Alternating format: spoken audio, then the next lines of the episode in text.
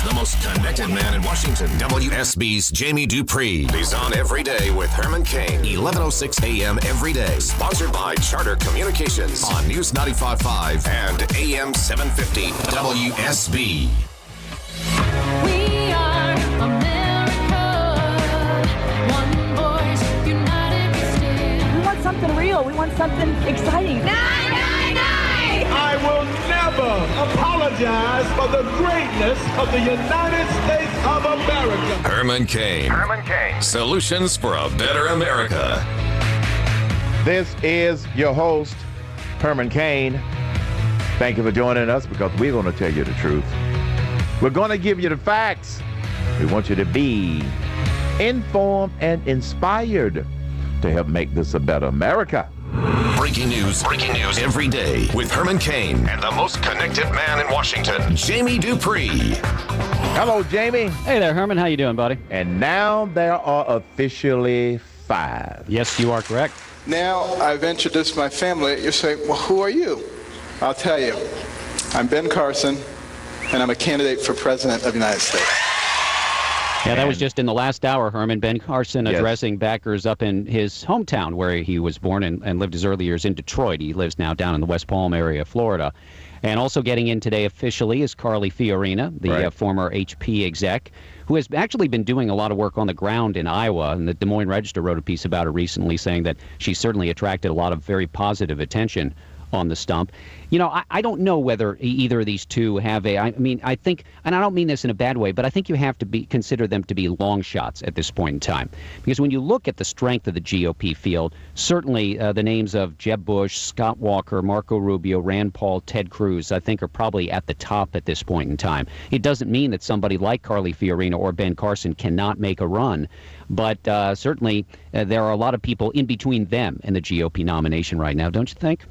Well, yeah, they might be a long shot based upon traditional thinking and conventional political thinking, but I happen to think that they are entering it, at least I would think that they were entering it based upon non-traditional political Oh yeah. thinking. Well, they haven't So- run for office before, so you know Right. usually you, you you know you showed that uh, you you'd run once before, but for a lot of people, the idea of somebody running for something for the very first time Right. is not usually what you associate with a race for the White House. Yeah, and the other thing that's working against them is that if people start to buy into the notion that they're long shots, they're going to be reluctant to back them. Sure. It's And hard. You- you remember it It's hard to get over so that. in that respect, they are long shots, not nec- not necessarily because they haven't run before, but also because people might start to buy into the rhetoric about them being long shots. You know, and and uh, I think that Fiorina offers something interesting in that she's obviously she would be the only woman in the race on the Republican side, and so that gives a different voice. Ben Carson, obviously, a lot of Tea Party groups have uh, and supporters have been excited about him in recent years as he's popped up on the radar.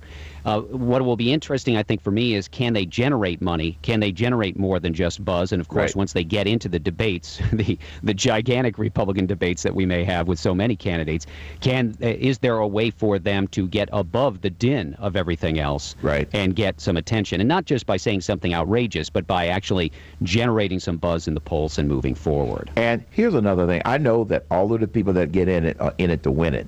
However, there is also the possibility that a strong candidate, whether they've run before, held office before or not, could be a potential vice presidential Sure. nominee Sure, based the way the process works. So there are a lot of there's a lot of upside. The biggest upside that I see will uh, right now it's four, almost five, and it's supposed to get bigger, is that you've got that many more people out there that are carrying the conservative slash Republican message. And there's absolutely nothing wrong with that because they're not going to put it out there unless you got people out there that are going to be covered. Obviously, many of the people in the media are going to be looking for their gotcha moments, but also if these candidates, you know, prove their communications mettle, they'll be able to get across some of their key points on some of the big issues that they want to focus on. No, and then tomorrow we'll have another name and, and somebody who has been in this race before, and that is the former governor of Arkansas, Mike Huckabee, Right. who ran back in 2008.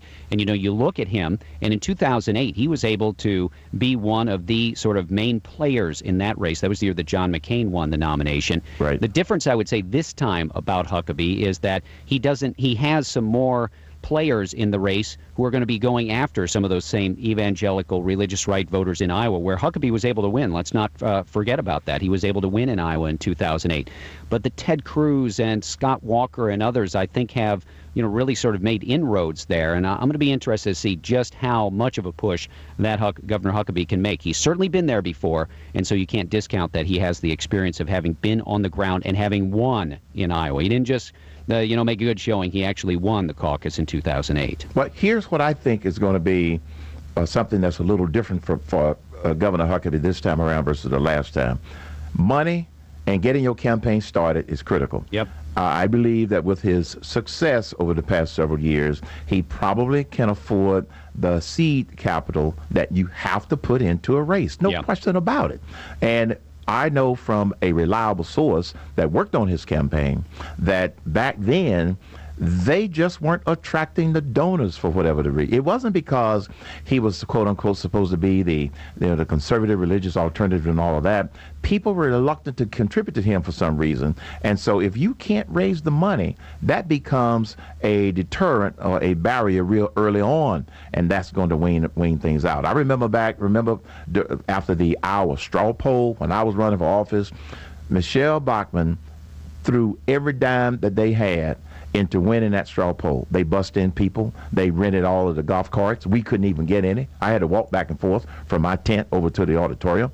And guess what? It didn't give her the bump that they thought they were going to get. Yep. And so with the case of Mike Huckabee, it's going to be, as you've indicated, his ability to raise money. The good news is he may have a little bit more to kind of get it going, but I can just tell you, uh, few people have enough money to fund it for a long time until they get traction. Yeah, and the big problem is, of course, when things start going south, it's just so difficult to turn Oh. the message around unless you can win a state. Yeah. If you can't win, it just you start leaking oil so fast in Right. these presidential campaigns. It's really amazing in my mind that you can you and and as a reporter, you go to these events and you see the campaign staff trying to valiantly put forward that everything's fine and no, no, we're not worried about that. When you just sort of hear the gears, uh, cr- you know, getting creaky and not working as well. So, new candidates in for the GOP this week. We're still waiting for some of the big names to officially make their announcements. Jeb Bush and Scott Walker being the main two, but also several other Republican governors who seem to be hinting that they might get in, whether it's Bobby Jindal in Louisiana or John Kasich in Ohio, or even uh, the governor of Michigan's also been talking about it. So, all kinds of names could be in this, and I- I'll be interested to see how it might sort itself out even before we get to the first vote being cast in Iowa in early February, which is the tentative day right now. Well, I'm also interested in how they're going to determine who's going to be on that first debate I know that, that, how, boy, that's how are they going to do that? Lose for the for the for the uh, for the people who are running the GOP from Yeah. you know Reince Priebus on down at the RNC. I, I don't know how. I mean, you you've got well-known people. You know, it's not like you've got just some the, some guy who's a county commissioner somewhere in the state of Nevada or something Yeah. like that. I mean, these are big name people, and you and I both know if you get excluded, you're going to be standing outside with your candidate outside the hall, you know, yelling at reporters and everything like that, and demanding to get in. So. I don't know how they sort it out. Ten would be way too many, but fifteen Yep. or twenty, I don't know what they did. It got crowded when it was nine when I was up there. Okay. Do do I remember? Was there? I, I I can't remember whether it was you or somebody else. I remember in those GOP debates, the early ones that openly said, "Hey, I haven't gotten a question in a while" or something like that. I didn't raise it. Somebody else did. I- Yeah, and- somebody else said, "Wait a minute." Yeah, how about Uh, me I'm over here? It was- might have been Gary from New Mexico. It He might says, have been, Hey, yes. nobody asked me a question yet. And- but no, that's going to be tricky how they're going to do that. So uh, we'll just have to stay tuned. But I think that that will be, if they do it right, a good opportunity for people to see them and hear them because people don't all watch the same news programs No. and all talk shows and this sort of thing. And the debates are an opportunity for people to hear directly from the candidates. I think that's a critical component of the process. Yeah, the first one, the way the Republicans have set it up this time, they didn't want to have just debates popping up willy nilly all over the place. I think what you'll see, though, are forums where everybody shows up not together, but they speak one after another at different things. Yeah. But for actual debates, the first one is, I think it's August 15th. In uh, in Ohio is the first one. Then there's one September 16th in at the Reagan Library in California.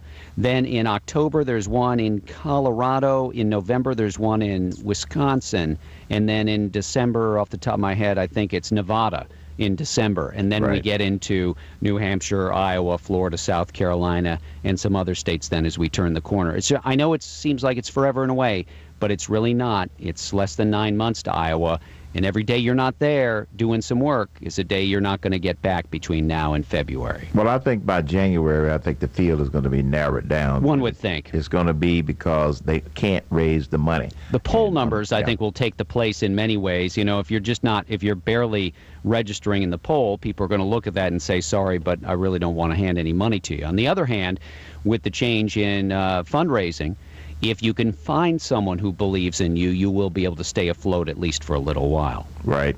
The Senate is going to try to finish some work on a bill this week, uh, providing Congress with a voice on the nuclear deal. And I also just read a report that said that some of the um, s- some of the countries are now wanting to put riders or stipulations on going along with the, the deal uh, in terms of whether or not they can support it if they can get some sweetness relative to military stuff. Yeah, we'll have to see what happens with the we you know, obviously the deal has not been worked out, but what they're trying to do in the Senate here this week and then later this month in the House is approve this bipartisan plan that would say, all right, lawmakers will get to look at the deal. They'll have about a month to evaluate it, and they can vote on a motion to disapprove, not to just approve it up and down, but to disapprove it. That could still be vetoed by the president. What's at issue right now is a number of Republicans would like to force votes on difficult amendments to add to that plan on items that the administration doesn't like, and even some GOP leaders